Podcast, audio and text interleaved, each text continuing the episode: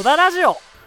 どうも看護師の野田春樹と。よデザイナーの穂積春明です。ろしくお願いします。この番組は野田と穂積が旬なことに口を出したりゲストさんと盛り上がったりお悩みなどを一緒に考える番組です。本日もですねもう定番になりました野田スタジオの方からお届けしています。というはいことで、はいはい本日は2月12日日曜日現在11時と。はい、あの健全な時間での収録でございますね、まあ、公開日が2月13ということで、うんまあ、この後撮ったらすぐ爆速編集をまあ前回もそんな感じでしたね。そうだね、かける感じになりますが、はい。まあ、僕ら今ですね、ポケモンカードにハマってまして、そうなんですね。そうなんですよ、まあ、特に僕が最近かな、ハマり出しまして、はい。穂積君を誘い出しまして、まんばとこう巻き込まれました。先週一緒にやったらですね、まあ、今、V スターっていうなんか ちょっと状態が強いみたいなカードがあるんでね、うん。でその前の世代って多分 EX とかなんでね、あるそうそうそうそう。EX みたいな。うんでで、僕は V スター持ってて、うん。穂積君が EX 世代で止まってたんだよね、うん。昔掘り出してきたカードがね。うん。ままあ太刀打ちできなかったと。あのですねもう簡単に言うとその倒すコストが2倍違うんですね。そうなんですよ。で倒されるコストも2倍違うのでなんていうんですか一撃が重く向こうはか壁が硬いという感じなんですね。そうなんです。なのでまあ23連勝したんだよね俺が。全然勝てなかったね。そう。も歯が立たないでなんか、まあ、悔しかったと。はい。でそっからまあ俺知らないんですけど、うん。今日なんか強化してきたらしいので。あちょっと近代化回収してきたんであの 後ほど戦闘したいと思いまはい後ほど戦闘します。さあまあちょっと聞いてほしいんですけど、すはい。えー、と2月10日から、うん。あの「タイタニック」映画「タイタニック」はい。があの2週間限定公開してるの知ってます、あやってますね。キャメキャメのね、キャメロン・ディアス、うん、キャメキャメが25周年なのかな？うん。まあ、そういうところで、まあ、限定公開劇場版でってことで見てきたんですよ、うんあの 3D で、うん。いやー一回確かにあの Amazon プライムで見てたんだけど、まあ、やっぱスクリーンで見ると迫力というかさもう見たことある？あるよ。あのなんか君 YouTube で紹介してたよねタイタニックしましたしましたしました。あよく覚えてらっしゃる、まあ、俺は本当に好きな映画の中に本当に入ってるのであ劇場版で見れるっていうところと、まあ、壮大さとところとまあ、なんつったろうな。やっぱ1997年の映画なのにやっぱり今でも全然なんつったの？引き込まれてしまうというか、うん。まあ、今でも引き込まれてしまうって言い方あれなんだけども自分ごとに捉えながら進めるというかで3時間以上なんだけど、うん。あっという間に過ぎていくと、まあ、そこに関して良かったわけですよ、うーん 3D なんだけど字幕の文字が 3D 化されててあそれ読みにくいね。そこがちょっとあのよ酔ってしまうというか体力をかなり使うというかさああなるほど。視点を変えなきゃいけないじゃ、うん。んそこはちょっと疲れてしまったんうですけど。ん。ってことをやりましたね。えーいいねまあでも結局言うとさその愛の話じゃないですか、はい。まあ、一目惚れをしてさ、まあ、駆け落ちしていくというう、ん。まあ中のさ話はそういう感じなんでございますがローズっていう女性のねヒロインですかね。まあわがままだと。まあ先週うちらがやってきたその マイメロ論に近しいんじゃねえかなと。なるほど。はいメンヘラ化する恐れがありますいやもうヒステリーでしたねかなり。まあ それはいいとしてですね、まあ、結構俺は思ってたんですけど、うん。まあ前回前々回とか今まで野田ラジオでやってきたこと、うん。例えばメンヘラのことだったりとうか、ん。死にたいの話だったりとかそうね。まあどちらかといったら俺のな俺の俺のトークの中では女性のをイメージしながら喋ってたそうだよね。女の子だったりとか。まあ君がこう実際にあの看護してた子も女の子が多かったのよ。そうなんでかっていうとですねあのーすこの精神医学会の話だとですね圧倒的病院の患者層は女性の方が多いんですよ。もううつ病病棟なんて9対1以上。あそはい。もう思春期もそれぐらいかな、うん。7対3ぐらいかな。だけど自殺率は男性の方が多いっていうう。なるほどね女性の方が強いんですよ。女性の方が打ち明けるんだちゃんと悩みを。あのちゃんと来るんです。男が勝手に死んでいくんだね。勝手に死んでいくっていうまあ現状があるわけですよ、うん。っていうところで、まあ、やっぱり俺の事実事実というか俺が見てきた世界から結構紐解くことが多かったので、まあ、自然とねターゲットが女性っぽくなってるのが多かったなと思うんだけど、うん。それをね、まあ、最近気づいたわけですよ自う分は、ん男性おろそかにしてねみたいな、なるほど。うん。でそれでですねちょっと男性のことを考えてたらあるところに行き着きました。ほうほう。それをもうそのまま企画にしちゃおうかなと、うん。男性ターゲットのことを。なるほどね。男性が抱えてるメンタル的な何かを。そう。それってまあ俺らも一概にねもしかしたら当てはまってしまうかもしれないことじゃん、うん。男性ターゲットに、うん。まあ、それを自分の経験やら周りの経験やらを踏まえつつちょっとコーナーに行きたいと思うんですけどいかがはいですか、あどうぞ。やってください。次のコーナーです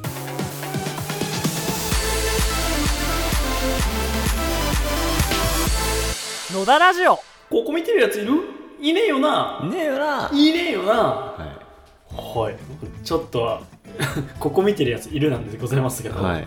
東京リベンジャーズ漫画では完結しちゃったんですよ、あそうなんですね。そろそろここに頼らないで。そろそろ別のタイトル。まあ前回もはやそれすら言わずに「マイメロディーのメンヘラ論」とか言ってましたけど。はい。まあ、今日のタイトルはですけど、うん。まあ男性って話、まあ、男性だけじゃないと思うけど一概にでも男性のイメージが強いであろう紐。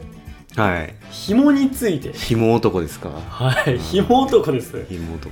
なんか結構なんか多分普通に飲み会しててもさなんかさ女の子がさ私の彼がけ結構紐化しちゃってさとかさ、うん。私ダメンズメーカーなのとかさ、うん。いるやん。そういうやつ。いやまあ伝説にはね僕は聞いてました。俺俺はまあ会ったことありますよそれ。あるんですか？はい。でまあ実際に紐男って、まあ、何ぞやと、はい。あのー意外と紐ってことはまあメンヘラと同様に結構使われてるんですけど、うん。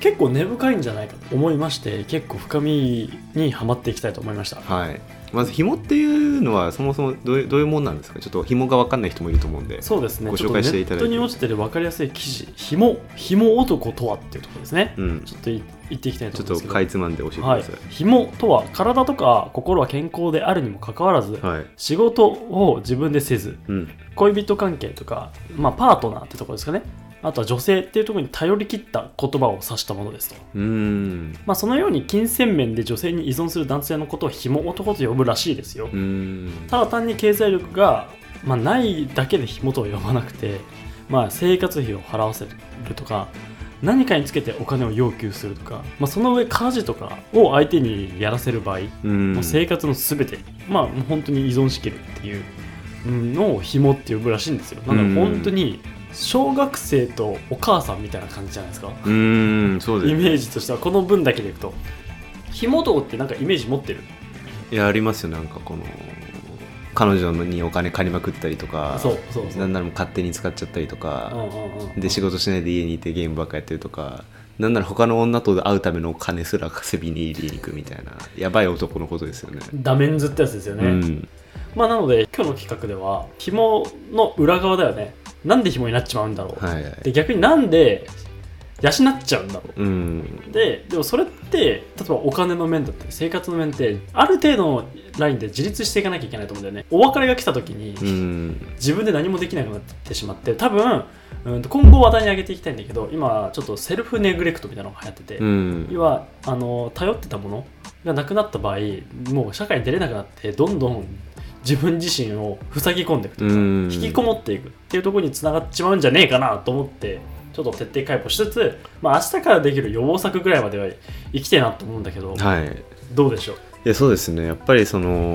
まあ、僕ねまず紐って聞いて気になったのが、うん。そもそもなんで紐って紐って言うんだろうっていうのが気になったんですよ。はいはいはいはい。これちょっと雑学的な話になっちゃうんだけどうん。どうもこう海女さんっているじゃん。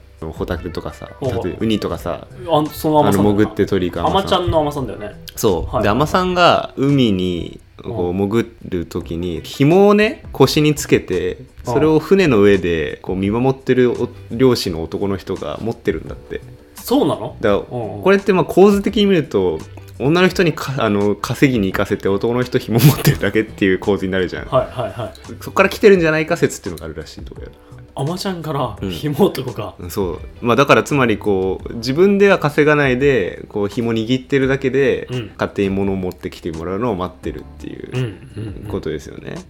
でなんかさっき野田がその紐の定義してくれた時にあ面白いなと思ったのが、えっと、身体的にも精神的にも健康であるにもかかわらず社会活動をしていないという定義してたじゃないですか。でも精神疾患もこう身体疾患もないただし社会的な疾患状態にあるっていうこのだ第三の病が紐なのではないかというふうに勝手に思ったんですね今。あ確かにそうかもしれない。あの WHO ですね。世界保健機構うん。が定義してる健康ってものうん。は身体的精神的社会的な健康がバランス取れた時に健康っていうと。なるほどね。これ不健康なんじゃないか。確かに。でその社会疾患ってまあ今仮に呼んだけどさ、うんうんうん。それってこうあまりこう病院で治療するものとは言われてないじゃないですかそうだね。のところ。WHO 様が健康に必要だと言ってるにもかかわらずね。はい。それ病として認められてないから,、はい。だ紐ってそういうなんていうのグレーゾーン化してて確かに。誰からも何何もそれがまずいものだと、まあ当人たちでしか分かっていないといはい。うそうですね。ものなのかなっていうふうにちょっと今思いました。あのーなんか最近今の話から反映するとですね、うん。最近僕がですねまあある保険会社さんとうん。ちょっと打ち合わせをした時に、うん。まあ僕の会社ムーブメンツって会社では、うん。人の精神的健康をサポートしたいっていう話してたんだけど、保険会社さんは僕らは社会的健康をサポートしてるんですってって、ん。あなるほどと、うん。そこで社会的健康ののサポートって確かにグレーゾーンだけどだからそう未病の段階でするべきことだと思うんだよね、うん。予防ってとこだから保険会社がそこに参入してると、うん。まあ、ほんでも保険っていうぐらいだから何なんつうんだろうな。何かしらなってしまったらって言い方変だけど予防のラインだと思うんだようね、ん。でそそれに近えのかなと思って。いやそうだと思う、うん。結局社会生活。だからにうん。野田はさ生活できたら健康なんだよっていうことを言うじゃん、でも社会生活ができないようなコミュニケーションの仕方をしてしまっている状態を不健康というのであれば紐は病だし、うんでもそれに対してでも今紐保険とかないじゃん。紐保険ないもし紐に合ってしまったら、えー300万円おりますみたいなさ。紐保険ね、はい、そんなものないから、うん。だからなんつうんだろうな。だからその紐になってしまう人も被害者であるし、うんうんうん。紐を養ってしまう人も被害者でという非常にこう厄介なダブル被害者問題っていうのが生じてるんじゃないかなというふうに思いました。やべえじゃん、うん。これってそれってある意味共依存状態になってるいやそうなんだよ。今、うん。今日ってこと言ってくれたけど、この問題ってうん。当事者ってい実はいるようでいなくて、うんうん。その人間の関係の間にしか存在してない病で、まあ、誰かが紐男であり得るっていうのは、うん。その紐を養う女性がいることによって成り立ってる成り立ってるわけだ、うん。そうだね、だからこう関係性の間にしか存在しない病っていううん。これなかなかね注目しにくいところに潜潜んでるんですよ。これはまあじゃあ病と捉えていきましょうか、うん。なんかでも今の話だと確かにそうなんだよ多分うんとなんとなく働きたくねえとか、うん夢もねえっていうでも養ってほしいしめんどくせえから。みたいなイメージあるじゃんうん。仕事って、じゃあ極端に言えば例えばうーんといろんな政策で案内があったらベーシックインカムみたいにさ、うん。例えばみんなにある一定のお金が毎月支給されて、うん。最低限の生活が担保されるよね、でその世界線にもし極端になったら、うん。紐男は解決されるんじゃねえかと生きていけるわけじゃんお金は降りて。いやこれね俺気づいちゃったんだけど、はい。それ国の紐になるってことなんだよ。おおそうか。国に養ってもらうってそうなんだよ。だから結局なんていうのその関係性とかマインドの状態って何も変わらないわけじゃん。そうかじつかもうよよより悪化するというかこれの問題って自律的に自分でお金稼いで、うん。自分の生きがいになって自分の精神が安定してモチベーションが高くなったりうん。よし明日も頑張ろうみたいな気になれる精神状態のことを言うことだと思うんだけど、はいはいはいベーシックインカム化したら紐が悪化するじゃんそうか。別に働くなくてもいいしな。別に AI が仕事してくれるしなみたいやばいな、うん。それは確かにやばいな、うん。で俺が今この話からあの行き着こうとしたら、な、うん。まあ、そしたら紐男なくなるんじゃね？と思ったけど、まあ、うん。要はそういう男性と女性っていうね、うん。まあ、男性と女性って、まあ、あるよくありそうなうん。紐の構図そうね。のはなくなるんじゃねえかと思ったら、多分なくならないなと思ったんだよね。きっと多分紐男の裏側には多分違う問題が潜んでんじゃないかなと思って愛だったりとか、うん。お母さんっていう女性像をそのまま誰か違う女性に代理でぶつけてんじゃないかなとかそういう問題が出てくるんじゃないかなと思ったけれども、まあ、確かに国の紐なのはもっと重症化してしまうかもしれない。うん、いやでもその愛っていうのはちょっと後ほど詳しく聞きたいんだけど、うんうんら結局そのい今関係性がっていう関係性に病が生じるっていうことを言ったけど、対人だけじゃない紐が生まれる可能性があるんだよね。紐のバリエーションが増えちゃう。デルタ株みたいに。紐が変異していく可能性がすごくあって。紐変異うん、紐の変異株が起こる可能性があって。国紐とかさ、うん。AI 紐みたいなさ感情のだからやばい紐がどんどんこう増えていく可能性があるのでこれはちょっと今のうちにね手を打っていく必要があるんじゃないかなというふうに思ってるんですね。でもさそういうこと言うとさ大体紐の関係なんじゃないか？全て。そういう見方をすると。誰かに頼りながら生きていくって。えっとでも今回の場合は、うんまあ、誰かに頼るのはもちろんなんだけれども、自立してないっていうのが問題であと搾取してるっていうのが問題で。搾取か、うん。例えばなんか大企業の子会社とかって紐みたいな関係になっちゃうんじゃないかなと思ったいやんだけど。うち大企業の子会社なんですけど、まあそういうこと言うと俺だってね、うん。下受けてるものってある資本入っって、うんあの株も持ってもらってるんですが、うんうんでもそれって言いなりになる可能性の方が多くて、うん。うんうんまあ、うちはあのいろいろ面倒見てもらってるんですけど、子会社なんだからこの仕事やれよとか、すごいなんつうんだろうな安い金額で受けさせられる可能性とかもすごくあるわけで、うんうん。だから親会社の方が紐を持ってる可能性もあるわけでしょ、はいはいでも子会社からすると資本入れてもらわない。と困るから逆に紐持ってもらってるってだから紐と持ち合う分にはまあ別に普通の関係なのかなというふうに思う。まあでも確かにそう思った。なんかそのざさっき言ったように全部が紐の関係なんじゃないか。一つの例で出した大企業と子会社みたいな話もしたけどそれってえー、とビジョンもあるじゃん、うん。お客様に提供するっていう、えー、と構図はあるわけじゃない、うん。そこと組むことで。でまあ紐を取り合って。だけどさっき言った紐男紐女養う女か、うん。紐男養う女ってそのベクトルはもう内側にしか向いてないというかさ、うん。誰かを幸せにするというか自分じゃない。自分を満たすためにやる。はいはい、ああちょっとね今すごい思い出しちゃったんだけど、うん。東松賢書ってあの藤原平安時代の藤原末期から鎌倉初期にかけて、だから鎌倉殿が始まるねな、うん。時代ぐらいにかけての話なんだけど当時ってき貴族階級が結構没落し始めていて、うん。きらびやかだった頃の貴族が終わりかけ、はいはいはい。で武士階級が結構上がってきた時代なのねで当時武士って、えー、と貴族を守るうん。えっと北面の武士とかって言って、まあ、警護班だったわけよ。でもそれにまあお金払って雇ってもらって雇ってで貴族は貴族でその祭りごとっていう政治会をやるっていうものだったんだけど、うんでもだんだんそれの立場が逆転してって単純に武力持ってるからさ貴族なんてこう刺せばこう死ぬわけじゃん。はいはい 貴族って歌読むことしかできないからだから何もこうでできないしまあ純粋に使えなくなって貴族が。いらなくなったから貴族が紐化していくんだよね、はいはいはい。武士の。いらないんじゃないかみたいな、うん、で最初平家の紐になってで次源氏が台頭してくると源氏の紐になって、はいはいはいでまあこ こんなこと言ってたら大変だけどだけどでも征夷大将軍とか鎌倉幕府の将軍とか、うん。まあ江戸幕府の将軍とかってある意味でその権力委ねますよって。で代わりに庇護してくださいねっていうような関係性なわけだから結構この歴史的な紐ではあるのかもしれない。でもそれは社会的病理にはなってないのは社会が逆に回ったからそうだね、うん。ん。そういう関係性を取ることによってより時代がよ進むっていう方向になったから病理として扱われないと思うんだけどだから紐の関係においてもなんか紐であることによって何か自分が確信されていくっていうものが当人たちにとってあるならそれは病ではないのかもしれない。確かに。そういうと完結してるしね、うん。なんか本当に社会組織あの時代っていうところの紐化があったけど、ん。な今になるとだんだんそれが個人化してったっていう問題だったね、うん。いやでもそそれで個人化の理由がさっき言ってた愛とかだと思うんだけど、うん。うんうんそのそのあたりはちょっとどどういうことなの？ちょっと教えてほしいんだけど。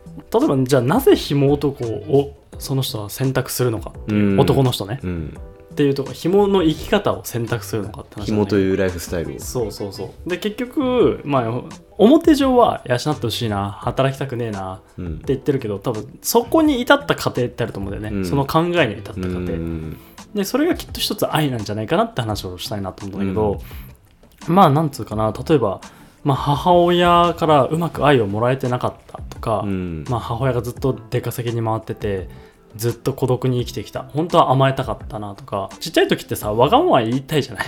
はいはい。一言言うと。認められたいしわがまま言いたいしかといって自分の家の中だったら理不尽なことでも強がれるうん。みたいな。そういうところのひねくれで多分お母さんは「はいよはいよ」って分かりながらそうやって育ててで、えーその例えば、えーと学校とか仕事場で触れてっていや母子分離していくと思うんだよね、うん。きっと。お一人暮らしとか始めて。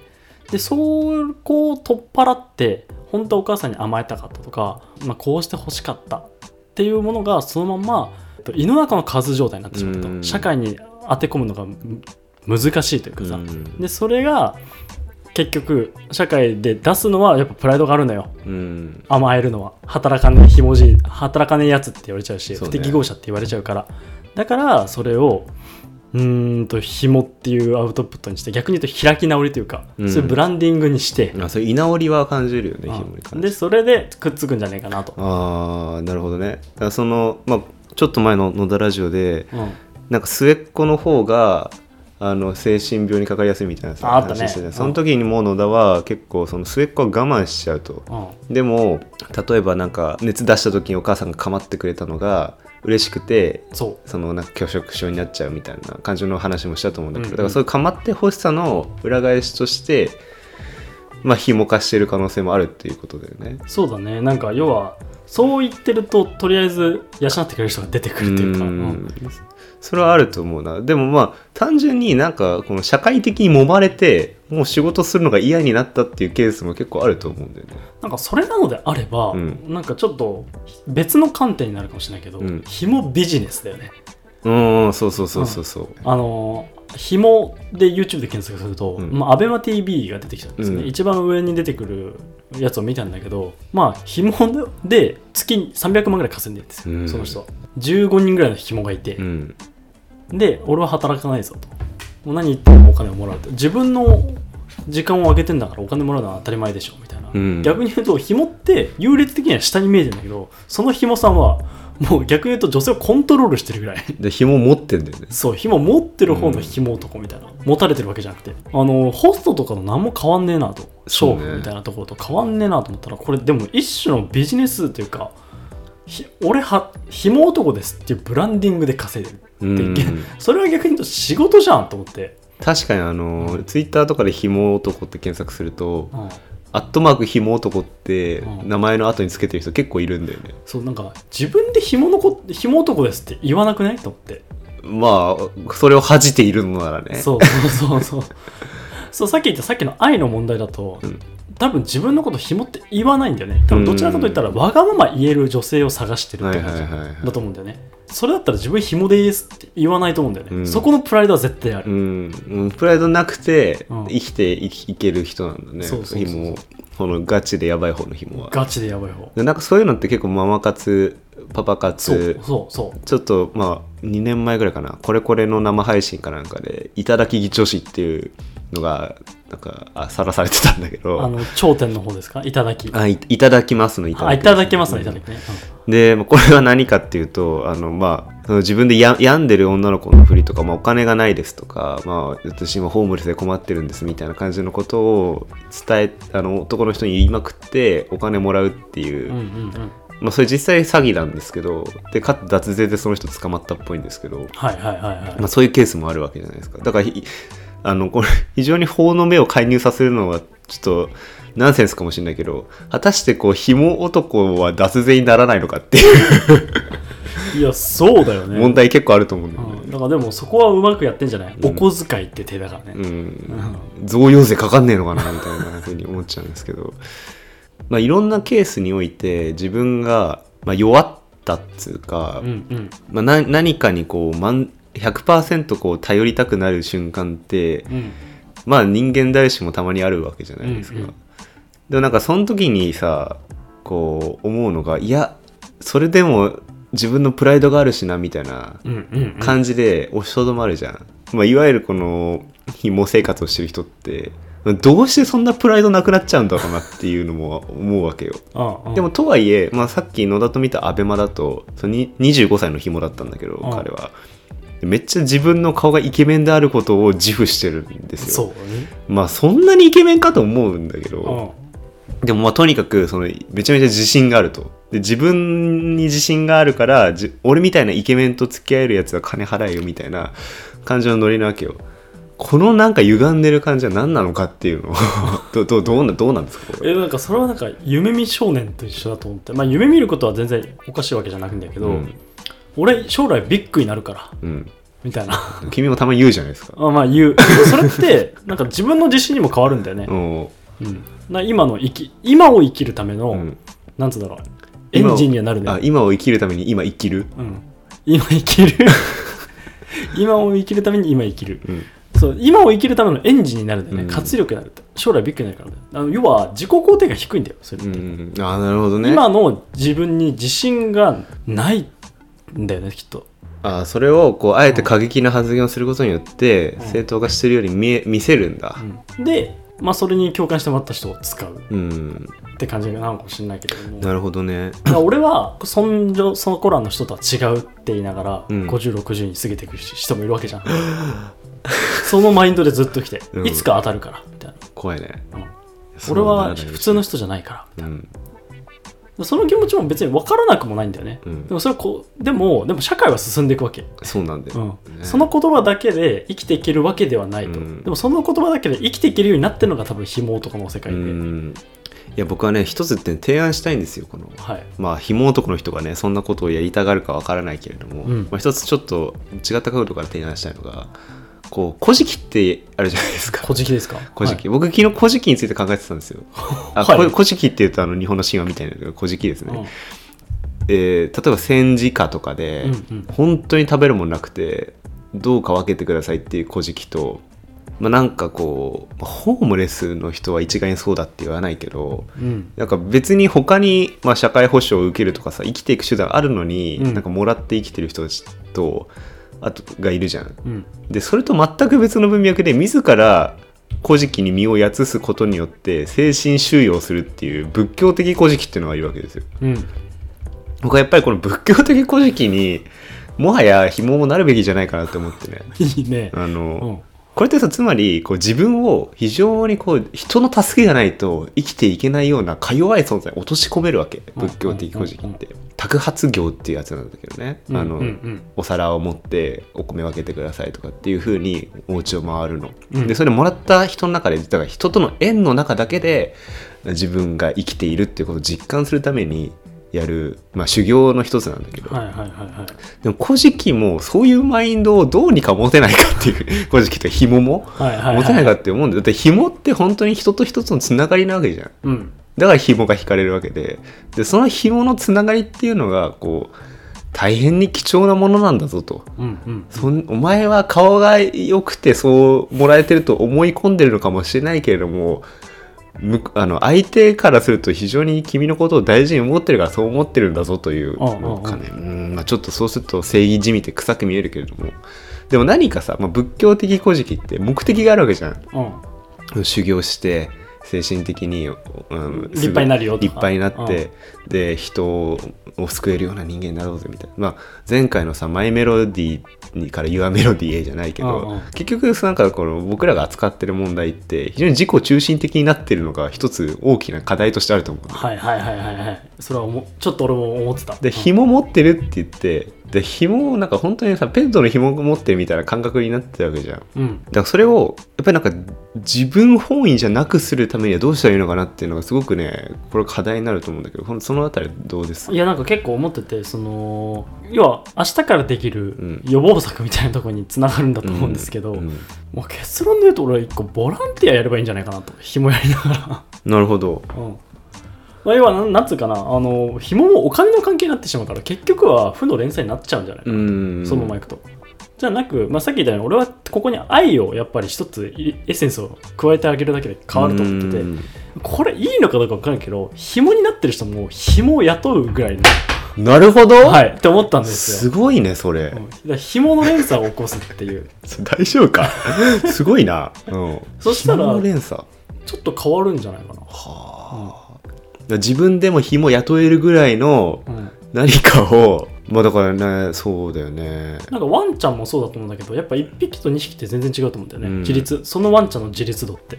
あのー守るってすごく大事だと思ってて、うん。例えば1匹のペット飼ってる。ワンちゃん1匹か。うちも1匹なんだけど、うん。ってなるとある種共依存状態なんだよね、うん。家族の帰りを待つっていうのとまあ寂しさしかないんだよね多分きっと、うん。だけどもう1匹兄弟とかあのもう1匹いるとその子を守るうん。ってところでそこでのコミュニティができてプラスアルファ家族が帰ってくるとあおかえりっていう前向きになってるんだよね、なるほど、うん、あそれはすごくあるわ。あのちょっと前のさ中森先生の「死にたい」とつぶやくのうん、回の時にシェアハウスを紹介したじゃないあですか。そうだね。はい、はい、それも、まあ、シェアハウス A と B があって A のシェアハウスは病んでる人同士で住んでるっていうとんでもないシェアハウスだったんだけどそれもやっぱり病んでる人が病んでる人を守ることによって自自立心が高まっていくっていう仕組みになってたと思うんだよね、だからなんかそういうのがやっぱ紐が紐を雇うっていうのは僕は全くなかった 発想だったけれども、確かに紐が紐を雇ったらいや俺紐じゃまずいかもって思うのかもしれない。かもしれないし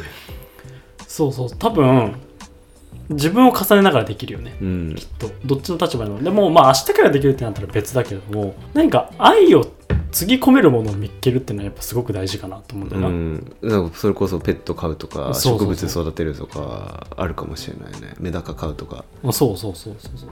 なんか本当にトマト育てるとかでもいい気がするんだよね、うん。責任持って一個やってみるっていうじゃあこれはでもあれだね。紐を今抱えてしまってる女子にうん。結構使えるあれなんじゃない？ちょっと、まあ、あんた紐でもいいからトマトぐらい育てなさい。よそうだよ。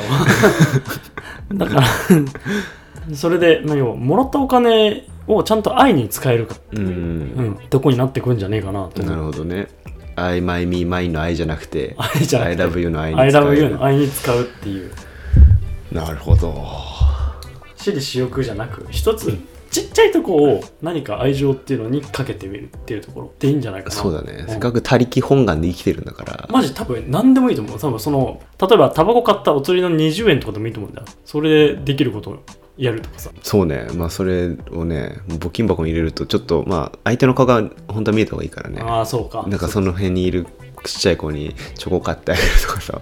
いやまあそんなことを言って実際に紐が実践するとはあまり思えんのだがでもまあ紐っていうのはねやっぱりそのさっきも言ったけど関係性の病なので、うんうんうん。その周りにひ紐がいる人は、まあ、そういうふうに仕向けるという努力をするのもいいのかもしれない。せやな。明日からできるって言ったら結構ハードル高いかもしれないけれども動き方的な解決方法まではいけたんじゃない？うん、そうだねいやだから紐は一回やっぱ紐軸になる必要があると、紐になる人がある、うん、まあまあそれが怖いんだと思うけれども、うん。まあそこを怖いけれども挑戦できるプラットフォームができるっていうのが多分きっと愛とか家庭とか守られてるプラットフォームってところだと思うから、うん、まあそこの確率を俺と穂積が今後できればいいんじゃないですか？いや面白いね。でも紐が紐を雇うは結構革新的だったわ俺的に。本当でもなんかその構図でいくとなんかまあ一周つながっちゃうかもしれないけれどもまあそこではちゃんと成り立つよね。うんいびつな関係だけどうんそれはありかな。結局言うと自立っていうのが目標だからさ、うん。まあ自立させるための題材はあるってことになるからさ。まあそうつながっていくと男性も救えていくんじゃないでしょうか。いや面白いですね、はいうん。はい、80回目と結構節目に紐をやりましたが、まあ、やっぱ男性ってところで言うとさ、まあ、うちらもさ他人事じゃないしさ、うん。まあ、当てはまるとこもきっとあると思うんだよね、うん。あーって自分で喋っててね。いかがでした？そうね。まあ紐って聞くと最初紐球しか思いつかなくて。紐球懐かしいな。でどうやって紐球の話を無理やり食い込もうかなって考えてたんだけど無理でしたね。無理でしたね、いやでも今野田も自分に当てはまるかもしれないとか言ってくれたけど、うん、まあなんかね何かの気の迷いで紐化する恐れってあると思うんですよ、うんうん。でもそうならないために自分の身を守ることも必要だしでもなんかやっぱりなんだろうな。やっぱ人間としての尊厳を、まあ、どこかで保つ必要があるんじゃないですかみんな、うんうん。うんやっぱりなんか今蜂知らずな人が多いし抗がん無知が増えてるからなんかそのあたりは、まあ、野田ラジオでもね今後以降また深掘っていきたいと思うんですけど。せやな。自尊心が低い自己肯定感が低いって問題につながっていくと思うから、うん。そこは次また触れるか、うん。この話題はね。ね。別件で。うん。多分長くなる、はい、そんな感じですかね、はい。もう俺も結構紐というまあ一つのワードからここまで行き着くのはちょっと気持ちよかったでございます、はい。はい、こんな感じであのお便りお悩みを待ってます。アットマークのなラジオ NODARADIO はい。ぜひぜひ、まあ、うちらメンタルの話していくのでそうですね。悩み最近事とか。あれですよ。SNS ってちょっと更新してるんで。はい。ホズミ君のデザインセンスがまあすごく光ってます。って感じでございます、はい。今日もありがとうございました。ありがとうございました